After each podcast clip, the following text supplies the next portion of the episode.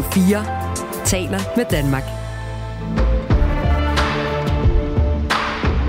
Velkommen til Verden kalder. Man kan stadig lugte røgen i luften. Gaderne er fyldt med glasskov og udbrændte biler, der er blevet smadret og væltet. Det lyder som en krigszone, men vi befinder os i Frankrig, hvor ødelæggelserne står tilbage efter endnu en nat med voldelige protester, som har ført til 180 anholdte og til angreb på rådhuse og skoler og politistationer. Optøjerne kommer efter drabet på en ung dreng, 17-årig Nael, som døde efter, at en fransk politibetjent skød ham på klodshold under et trafikstop. Et skyderi, som Frankrigs præsident Macron kalder uforklarligt og utilgiveligt.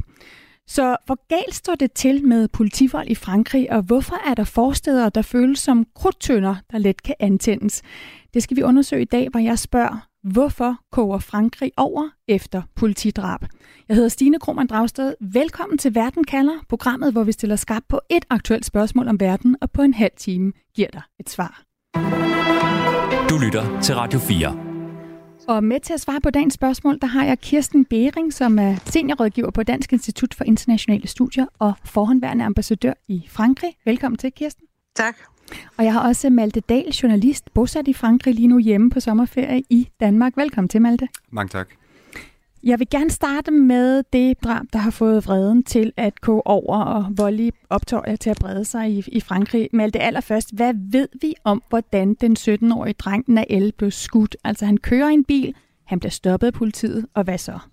Det vi ved, det er, at politiet de ser en øh, gul øh, Mercedes, som Nael kører i, og så øh, forsøger de at stoppe ham på et tidspunkt, og så kører han sådan set videre og kører over for et, et rødt lys, og så øh, får politiet indhentet ham igen. Øhm, og så får de altså bragt ham til stansning. Men øh, da de så får bragt ham til stansning her, så øh, forsøger han synerne at, at køre videre endnu en gang, og så er der altså en af politibetjentene, som har sit våben fremme, som øh, skyder ham, i det han øh, forsøger at køre videre. Og det er jo altså en video, der er blevet offentliggjort, som, som viser, hvad, hvad der er, er sket, og hvad der ser ud som om, det er et skuddrab på klodshold. Ved vi noget om alt det, om, om Nael, om han var ubevæbnet, og, og er det egentlig lovligt at køre bil, når man er 17 år i Frankrig? Nej, det er ikke øh, lovligt at køre bil, øh, når man er øh, 17 år i Frankrig, og øh, han havde blev vist også, så vidt jeg har forstået, stoppet for netop ikke at have et kørekort. Men øh, der er altså ikke noget, der tyder på, at han var bevæbnet. Det politimændene har sagt er, at øh, han forsøgte at køre dem ned, og det er derfor, at de øh, blev nødt til, ifølge dem, at skyde ham simpelthen. Ja, Kirsten, politiet har jo en helt anden version af, hvad der sker på den her video, hvor vi ser Nalle blive, blive skudt. Hvad lyder politiets forklaring? Altså, hvorfor mener de, det var nødvendigt at skyde en 17-årig ubevæbnet dreng? Man henviser til for det første, som Malte også forklarer, at han gentagende gange blev, blev bedt om at stanse, men altså alligevel fortsatte. Og at han på et tidspunkt, ifølge politiets forklaringer, skulle have vendt bilen om og prøvet på at køre ind i de to politibetjente, som, som forfulgte ham. Det synes jeg altså ikke at være tilfældet. Der er temmelig mange vidnesudsagn, som, som, som peger i anden retning. Men det genkalder tidligere eksempler på besværlige situationer, som fransk politi har været i, og hvor en fransk politimand også engang er blevet kørt ned af en person i en, en, en bil, som man prøvede på at stanse. Så det, det er sandsynligvis, det er de billeder, som politiet muligvis også har prøvet på, eller i hvert fald dele af politiet har prøvet på at genkalde også i den franske befolkning. Nu er der så i dag en mindesmarch for Nael. Det er Naels mor, der har opfordret folk til at tilslutte sig den her march i Frankrig. Kirsten, hvad ved vi om, om Nael, altså ham og hans liv i Frankrig? Hvad, hvad er det for en opvækst, han har haft i den franske forstad Nanterre? Det er en vanskelig opvækst, og det er selvfølgelig også derfor, at, at det er en, en utrolig sprængfarlig cocktail mm, i, i mødet mellem en, en relativt aggressiv øh, fransk øh, politistyrke og så en af disse unge fra, fra forstederne, som lever et relativt trøstesløst liv, typisk øh, forlader skolen uden at komme i gang med en, en uddannelse, og i hvem det sidder dybt, at der ikke rigtig er nogen chancer i det franske samfund. At man bliver holdt nede, at man bliver skubbet ud. Det gælder også, så vidt man kan se, Nael, 17-årig fransk algier, var blevet optaget på, på et lycée, men, men er faldet ud og levede altså nu som, som bud, øh, bragte fast food øh, leverancer ud. Så han er, han er symbolet, sindbilledet på, på, på, på de store grupper af unge, øh, som man træffer måske ikke mindst i, i forstederne omkring de store franske byer, som, som, som ikke synes, de har en chance, og som retter vreden mod, mod statsmagten og, og mod politiet som symbol på den statsmagt. Malte, Kirsten siger trøstesløs, og den her vrede, der meget hurtigt bliver rettet mod statsmagten, mod politiet, når der sker sådan et skuddrab. I Sverige, der har vi jo områder uden for de store byer med ghettoer, hvor svensk politi simpelthen ikke tør komme. Hvad ved vi om forholdet mellem fransk politi og så de her fattige parisiske forsteder? Vi ved i hvert fald så meget, at der i de her parisiske fattige forsteder ofte er en, en stor antagonisme mellem politiet og så de lokale. Det er også et tema, som figurerer meget i populærkulturen i øh, Frankrig. For eksempel så blev der for nogle år siden lavet en omfortolkning af Victor Hugos øh, mesterværk Les Miserables, hvor det handler om en ny politibetjent, der kommer ud i de her forsteder, så handler det om den spænding, der er mellem dem. Og det er jo netop, som Kirsten siger, fordi at de her unge mennesker ikke føler, at de har en chance, og der er en masse frustration, og den frustration bliver så kanaliseret ind i den her vrede mod politiet, som netop symbolet på staten. Præsident Macron var hurtigt ude efter politidrabet på Nael og kaldte det uforklarligt og utilgiveligt. Politibetjenten, der skød den 17-årige Nael, blev straks tilbageholdt. Han er under efterforskning, og i dag der har den offentlige anklager sagt, at han mener, at det her brug af, af våben mod den 17-årige var ulovligt. Malte, hvor berygtet er fransk politi for at bruge politivold? Fransk politi er ret berygtet for at være øh, rimelig hårdhændet. Jeg har selv været til min øh, øh andel af franske demonstrationer, og det er altså nogle store gutter med øh, skulderplader, som, som virkelig øh, går til den, og det er ikke blot noget, øh, jeg siger anekdotisk. Øh, FN's øh, menneskerettighedsråd har også været ude og, og løfte en pegefinger over for det øh, franske politis øh, brug af, af vold og magtanvendelse. Og de er typisk kendt for ikke at være specielt gode til at deeskalere de situationer, de ender i, men tværtimod eskalere. Så det er, øh, fransk politi er berygtet for at være ret voldsomme. Og Kirsten, sidste år der ser vi, at 13 mennesker i Frankrig er blevet dræbt netop efter at nægte at stoppe under et af politiets trafikstop. Og, og de her altså dødsfald, drab, de kommer så blandt andet efter en ændring i den franske lov i 2017, som gav franske politibetjente større råderum til at bruge deres våben. Kirsten, hvad, hvad lå der til grund for den her lovændring? Altså hvorfor mener man i Frankrig, at politibetjente har brug for flere muligheder for at bruge deres skydevåben? Øh, det, det var på baggrund af, af, af netop vold mod politibetjente i funktion. Der blev kastet molotov-cocktails efter en gruppe, tror jeg, på seks politibetjente. Nogen blev meget alvorligt såret. Øhm, og der var en, en meget stor vrede og farvelse i Frankrig, som i øvrigt sådan strakte sig bredt fra, fra, fra højre mod venstre. Og det førte sig til, at man reviderede loven i 2017, og, og selvom man blev ved med at fastholde en, en streng proportionalitet og øh, den aller yderste diskretion ved anvendelse af, af skydevåben, så åbnede det altså for, at man brugte sådanne i forbindelse blandt andet med, med, med trafikkontrol. Men det er også rigtigt, som du siger, det har altså også ført til, at der faktisk er nogen flere dødsfald på den anden side af 2017, end der var før. Hvis vi kigger på andre lande og taler politivold, for eksempel i USA, så er det jo i høj grad blevet kædet sammen med forskelsbehandling mellem sorte og hvide amerikanere. Altså hele Black Lives Matter-bevægelsen. De, de ønsker jo sådan et, et opgør med det faktum, at almindelige sorte amerikanere, i modsætning til hvide amerikanere, har ja, simpelthen har god grund til at frygte for deres liv, hvis de bliver stoppet, for eksempel i trafikken af en amerikansk politibetjent. Malte, nu hvor freden går over efter skuddrabet her af Nael, som har nordafrikansk baggrund, hvor meget af den vrede handler så om, hvordan det franske politi behandler unge franske med anden etnisk baggrund? Det er da helt klart en del af vreden, der også handler om. Øhm, der har været flere tilfælde, hvor det franske politi har været involveret i, i sager, hvor de har diskrimineret øh, Le Monde for ikke alt for længe siden offentliggøre en lydoptagelse, hvor man kan høre fire politibetjente, der tilbageholder to øh, hvad hedder det, franskmænd, som øh, har oprindelse i et af Maghreb-landene, øh, og simpelthen laver jokes med dem, og faktisk også slår dem, og gør grin med, at de skal sende tilbage til deres eget land. Og man så det faktisk også i forbindelse med en optagelse, øh, der blev foretaget efter, at uh, Nael døde her. Uh, der ser man en kvinde på gaden, som råber en af politibetjentene, og politibetjenten han svarer så tilbage med, at uh, jamen, smut nu hjem til dit land, eller noget i den dur. Så der er også et element af diskrimination i det her, eller vrede over diskrimination. Du lytter til Verden kalder på Radio 4. Kirsten, politibetjenten, der skød den 17-årige Nael, er tilbageholdt. Han står anklaget for øh, ulovlig brug af skydevåben. Så man kan sige, at det franske justitssystem har handlet hurtigt. Macron, Frankrigs præsident, har også lynhurtigt ved at sige, at drabet er utilgiveligt. Hvorfor fortsætter de voldelige optøjer i Frankrig alligevel? fordi der er mere på spil end som så. Der er dele af den franske befolkning, som simpelthen ikke rigtig føler, at de hører til. Frankrig har den det største muslimske mindretal i Europa. Det er langt overvejende immigranter fra Nordafrika, fra de gamle øh, franske kolonier, som man jo måske kunne hævde er franske nok. Altså de fleste taler fransk, men de føler sig i den grad ikke, ikke accepteret, i den grad ikke integreret. Og når vi taler om, om for eksempel amerikansk politivold, så er det måske det, som er det mest øh, anderledes ved Frankrig, at, at Frankrig nok er et multikulturelt samfund nu, på samme måde som USA er det. Men det vil ikke være det.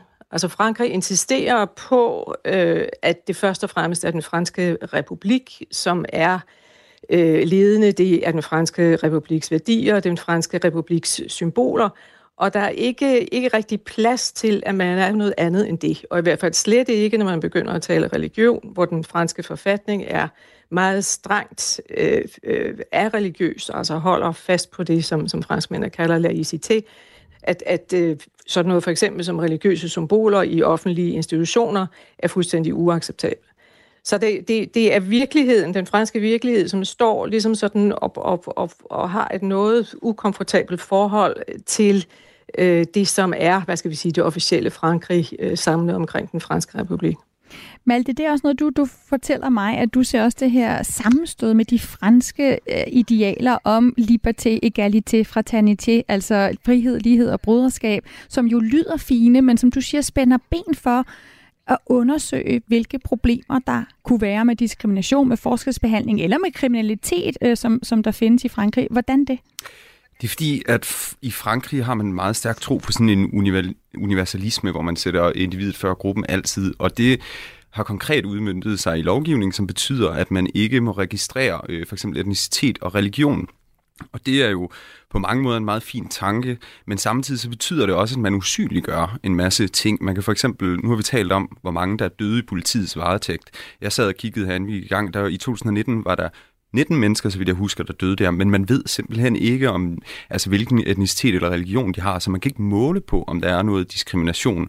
Så på den måde, så den her universalisme, så, ja, så usynliggør den nogle af de problemer, der måske ligger øh, nedenunder med diskrimination, øh, som man så simpelthen ikke kan se på grund af det. Du, du fortæller, at der er en, en fransk sociolog, der simpelthen har prøvet at finde ud af, hvor mange øh, muslimer bor der i Frankrig, hvis man prøver at kigge på, hvor mange har arabisk efternavn. Altså det er der, vi er ude. Ja, at man bliver nødt til at bruge sådan nogle øh, proxy-værdier hele tiden for at regne forskellige ting ud. Øhm, for eksempel har jeg set forsøg på at estimere, hvor mange sorte mennesker der er i Frankrig, og jeg har set spændet gå fra 1 til 6 millioner. Altså det vil sige, at man i Danmark var i tvivl om, hvorvidt der var 6 eller 36 millioner danskere. Øh, det er jo øh, virkelig, virkelig øh, en stor forskel, der er mellem de forskellige estimater, man har. Mm. Kirsten, Nael, den 17-årige som dreng, som er blevet skudt, øh, har algerisk baggrund. Hvorfor har så mange immigranter fra Nordafrika, som du lige fortalte om, hvorfor har de slået sig ned i Frankrig? Og, og er der noget, der forener den måde, de ser sig selv på?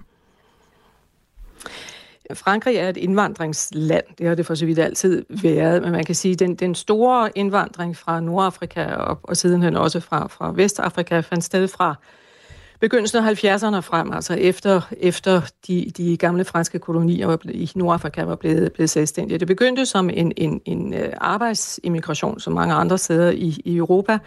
Øh, den sådan begyndte ligesom at, at, at, at pible ud. Øh, der blev sat øh, forskellige barriere op for øh, tilgangen af fremmed arbejdskraft, til gengæld ikke for familiesammenføringen. Så man fik altså noget, der var til en begyndelse, øh, troede man øh, midlertidigt. Man har talt om, om, om myten om tilbagevenden, altså at den franske stat gik ud fra, at det var mennesker, som ville vende tilbage til, hvor de kom fra, og til, til øh, noget, som simpelthen er blevet øh, Øh, en, en stor gruppe, også baseret på, på familiesammenføring.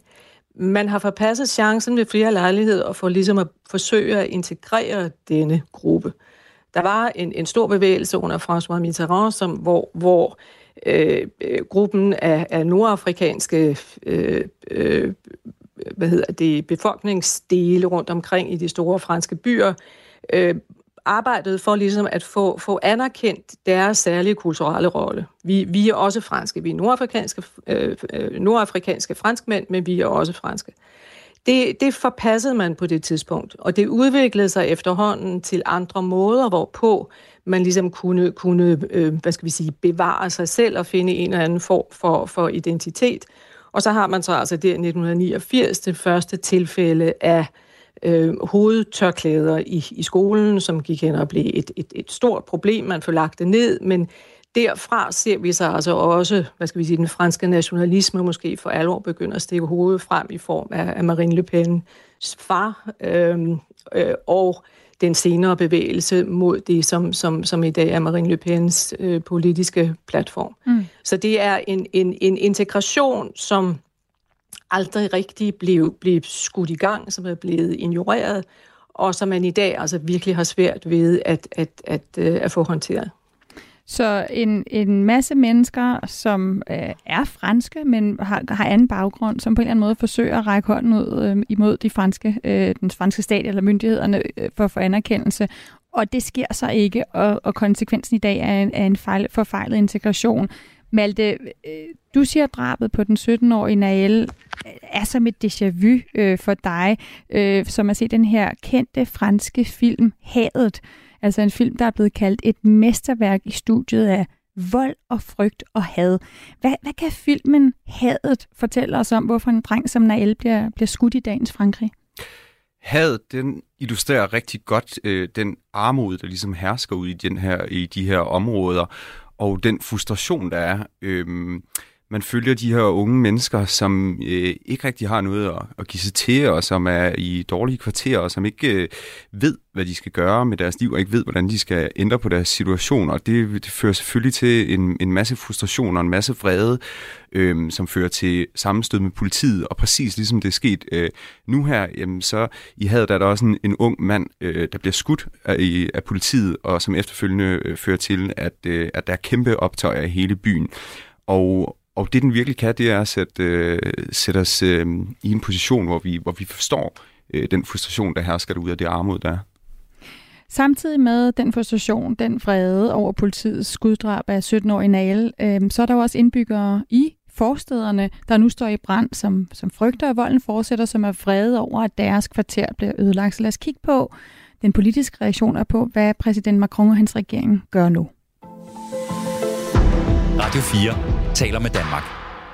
Derfor så har præsident Macron i dag holdt krisemøde. Han har igen appelleret til øh, respekt og til ro, ligesom at den franske premierminister har fordømt optøjerne og siger, at der er intet, der retfærdiggør den vold, der lige nu hersker i de franske gader. Frygten er, at øh, Frankrig ender med ja, dagevis af voldelige optøjer, som tilbage i 2005, hvor to sorte unge drenge, som politiet var efter, blev dræbt af elektriske stød i en transformationsstation, hvor de havde gemt sig. I dag der er reaktionen, at indrigsministeren sender 40.000 politibetjente på gaden for at dæmme op for de her optøjer. Malte, udover at slå hårdt og, og massivt ned, altså 40.000 politibetjente. Hvilke andre muligheder har Macron overhovedet for at dæmpe den her uro? Jeg tror, det er meget begrænset, hvad der er i, i værktøjskassen. Nu kan man sige, at øh, nu er den her øh, gnist ligesom antændt og eksploderet, og øh, det han kan gøre nu er øh, at sætte hårdt mod hårdt, som det virker til, at han øh, forsøger på, men altså samtidig også forsøge at og, og ligesom gyde olie på vandene og forsøge at dæmpe gemytterne. Men derudover, så tror jeg, det er begrænset. Altså man, man kan forestille sig, at der måske i fremtiden i kølvandet på det her, øh, kommer en yder opmærksomhed på de her banlieue, de her områder. Men jeg tror ikke, at, øh, at han går ud og, og, får, og kommer med nogle store politiske forslag nu i kølvandet på det her. Og, og selv hvis han gjorde, så tror jeg ikke, at det er nok til at ja, få øh, dæmpet gemytterne derude. Kirsten, du beskriver Macron som en lus mellem to negle. Altså den ene negl er højrefløjen, og Le Pen-partiet, og den anden er venstrefløjen. Hvad er det for en politisk klemme, som det her skuddrab sætter Macron i? Det sætter, det sætter Macron i, i, i, i, i meget besværlige valg. Altså man kan jo sige, at, at Macrons regeringer gennem, gennem øh, øh, øh to præsidentperioder nu har faktisk forsøgt ligesom at sætte ind i forhold til, til banlieurerne og til forstederne, både med øh, ændrede øh, undervisningstilbud, man har gerne ville lægge blandt andet lokale øh, tilstedeværelse af politi om, således at man fik måske mere sådan en, øh, øh, en fornemmelse af, af danske gadebetjente. Og alt det er ikke rigtig blevet til noget. Øh, det, som, som de vinde, som blæser lige nu i Frankrig, er jo i meget høj grad øh, højere vinde. Det vil sige, at, at øh, det, det, den, det franske politiske spektrum er i høj grad domineret af, af højere kræfter. Og det vil sige, at på den ene side, så skal man prøve så meget, som man overhovedet kan, at, at styrke, bevare og opbygge den franske republik. Det vil sige, at der skal gøres noget ved disse og man også har sagt rigtig mange gange. Men han har ikke råd til i den nuværende politiske situation at tabe højrefløjen heller. Øh, Marine Le Pen har jo straks været ude og kritisere ham for at, at, at, øh, gå så entydigt imod øh, drabet på denne unge dreng og sagt, at hører nu her, altså lad, lad os nu vente et øjeblik, og denne politibetjent øh, har ret til at forsvare sig. Vi ved ikke, om han er skyldig, før en, en dommer måtte, måtte have talt. Og i øvrigt, at vi har et stort problem med vold på gaden, ikke det, det, det modsatte. Det er ikke så meget hende, han nødvendigvis behøver ligesom at, at kunne fange ind, det kan han ikke. Men der er andre højere kræfter også i, i, i det nationale parlament, som, som Macron i øvrigt er afhængig af, for at komme videre med en række store lovkomplekser. Så han, han skal placere sig et eller andet sted, hvor han ikke ligesom taber taget i en eller anden form for, for, for overholdelse af, af, af, af, af lovlighed i det franske samfund og lov og orden, samtidig med, at han jo altså også må være tilpas humanistisk og, og have tilpas meget erkendelse af, hvad der er sket i dette tilfælde, hvor man må sige, både han hans premierminister og hans indrigsminister har været meget direkte i deres øh, store undrende fordømmelse af, hvad der er sket med Ungernal. Den her uenighed om, hvordan man skal reagere, og hvem der ligesom har skylden øh, efter skuddrabet, den kan vi jo også se i den reaktion, der er kommet på, at øh, den berømte franske fodboldspiller anfører Mbappé, han skriver på Twitter efter skuddrabet, at det smerter ham for Frankrig, og at situationen er uacceptabel. Hans tanker er med Nals familie. Malte, den kommentar fra Mbappé, øh, den, det var ikke alt, der brød sig om den på den franske højrefløj. Hvad mener de, der skal gøres nu, og hvad er det, de kritiserer Mbappé for? Det, der skete i kølvandet på, at Mbappé øh, tweetede det her, det var, at en ungdomspolitiker for partiet Reconquête, som er det parti, som Erik Zemmour er leder for, og som er, er meget på højrefløjen til højre for Marine Le Pen, Øhm, de kritiserede Mbappé, fordi at de gennemtrollede hans Twitter og øh, observerede, at han ikke havde været ude med støtteerklæringer, øh, når der tidligere havde været islamistisk øh, terror. Og så bruger de ligesom øh, den anden til at sige, Nå, nu, nu kan du melde dig på banen og, og, og kritisere noget, men hvor, men hvor er du, når den går den anden vej? Så, så i det hele taget, så bliver den her jo meget, meget ulykkelige situation brugt til at, at kridte nogle politiske linjer op og, og til at, at kaste noget mudder efter hinanden. Og det er det, vi ser nu, bliver den her sag enormt politiseret i Frankrig. Kirsten, hvor står venstrefløjen der? Øh, vi, altså, jeg, jeg lagde mærke til, at lederne lederen af Frankrigs Grønne Parti var ude at sige, at hun anser det, der er sket, efter hun har set videoen, altså af Niles øh, af skuddrabet der, som en henrettelse på åben gade. Og der er nogle stemmer på venstrefløjen, der kræver en, en gennemgribende reform af, af politi og ændring af våbenloven. Men er de også villige til at tale om fejlslagen integration, til at tale om de her problemer, som Malte også nævner, med, med religiøse øh, ekstremister, der, der har ført til de her mange opsigtsvækkende terrorangreb, Frankrig jo også har, har lidt under? Jeg tror, man betragter det fra en lidt anden vinkel. Altså man ser det snarere som, som, som øh, øh en stigmatisering af en befolkningsgruppe. Man ser det som en, en mere eller mindre bevidst øh, racisme, undertrykkelse af folk med, med, med anden etnisk øh, baggrund. Tondelier, som hun hedder, de Grønnes øh, formand er øvrigt med i, i det store optog, som, som bevæger sig gennem Paris' gader nu, eller i hvert fald gjort det siden kl. 14, som, som Naels mor øh, øh, står bag. Så der er selvfølgelig en politiserende også på venstrefløjen. Øh, ikke alle går så langt som, som den store mand øh, på den yderste del af, af venstrefløjen, nemlig Mélenchon, som har sagt, at man skal simpelthen reformere hele, hele politistyrken. Vi skal et helt andet sted hen. Men igen, der som på højrefløjen, så bruger man det også i et, et, et politisk øje med, og et, et opgør med dels en ordensmagt, som man mener har alt for store befolkninger, men selvfølgelig også med en, en regering og en præsident, øh, som man mener virkelig, virkelig maltrakterer Frankrig. Du lytter til Radio 4. Vi har altså en ung 17-årig dreng, der er død efter at være blevet skudt af politiet. En politibetjent, der er under efterforskning. Vi har 40.000 franske politimænd øh, og kvinder på gaden, og vi har øh, demonstranter, der går mindeoptog øh, til støtte for Naels mor øh, og familie. Og så er vi nået dertil, hvor jeg gerne vil prøve at opsummere øh, og få et svar på det spørgsmål, som jeg stiller i programmet i dag. Hvorfor koger Frankrig over efter politiskyderi? Kirsten Bering, hvad er dit svar på det spørgsmål? Det er, at Frankrig er en underlig størrelse. Jeg er sikker på, at alle er enige. Det er en underlig størrelse. Det er et, et rigt land med relativt lav arbejdsløshed, øh, som, som har gældsat sig under coronakrisen men som blandt andet er et land, som tiltrækker langt øh, størstedelen af fremmede investeringer øh, i Europa for øjeblikket. Men det er også internt et umådeligt splittet land. Øh, splittet mellem forskellige, be, forskellige befolkningsgrupper, splittet mellem, mellem øh, det centrale Paris, øh, regionerne. Og det er denne, hvad skal vi sige, malaise i det franske samfund, som vi altså ser også slå ud i lys lue nu, øh, i forbindelse med, med, med drabet på Nael. Malte Dahl, hvad siger du som svar til det her spørgsmål? Hvorfor koger Frankrig over efter politidrab? Jeg istemmer mig meget, det øh, Kirsten har sagt, og så vil jeg tilføje, at det skyldes også 40 års forfejlede forsøg på at få gjort noget ved de her banlieues, de her yderområder. Man har forsøgt mere end 10 politiske forsøg uden rigtig at være kommet det her problem til livs. Øhm, så der ligger bare 40 års ophobning af frustration, og det er som en trykkoger, og af og til, så skal, den, altså, så skal der lettes noget af trykket, og så står det altså øh, ud i, ja, og så tænder gnisten, og så slår det flammer. Øhm, så det er, øh, det er en meget lang og sådan hård historie, der ligger, øh, der ligger bag ved det her, og de optager. Tusind tak for de svar på dagens spørgsmål. Altså Malte Dahl, journalist, bosat i Frankrig, lige nu hjemme på sommerferie i Danmark, og Kirsten Bering, seniorrådgiver på Dansk Institut for Internationale Studier, og også forhåndværende ambassadør i Frankrig. Dagens program er tilrettelagt af mig, Stine Krohmann Dragsted. Redaktør er Dorte Lind. Og uanset hvad der sker, så husk at du kan få svar på et afgørende spørgsmål lige her i Verden kalder med mig, Stine Krohmann Dragsted. Det er mandag og torsdag, du kan lytte til programmet live. Først en halv time om en aktuel sag, og så 30 minutters Verden kalder perspektiv, hvor jeg altså sætter et spørgsmål om verden ind i en større sammenhæng og giver dig svar.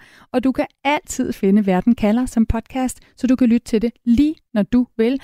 Og hvis du nu følger Verden kalder podcasten, så får du altid de nyeste udsendelser. Du har lyttet til en podcast fra Radio 4.